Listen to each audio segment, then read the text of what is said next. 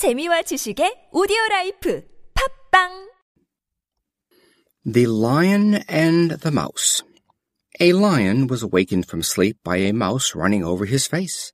Rising up in anger, he caught him and was about to kill him when the mouse piteously entreated, saying, If you would only spare my life, I would be sure to repay your kindness. The lion laughed and let him go.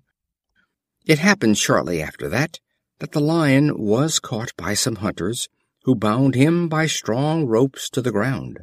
The mouse, recognizing his roar, came up and gnawed the rope with his teeth, and setting him free, exclaimed, You ridicule the idea of my ever being able to help you, not expecting to receive from me any repayment for your favor. But now you know that it is possible for even a mouse to confer benefits on a lion. No one is too weak to do good.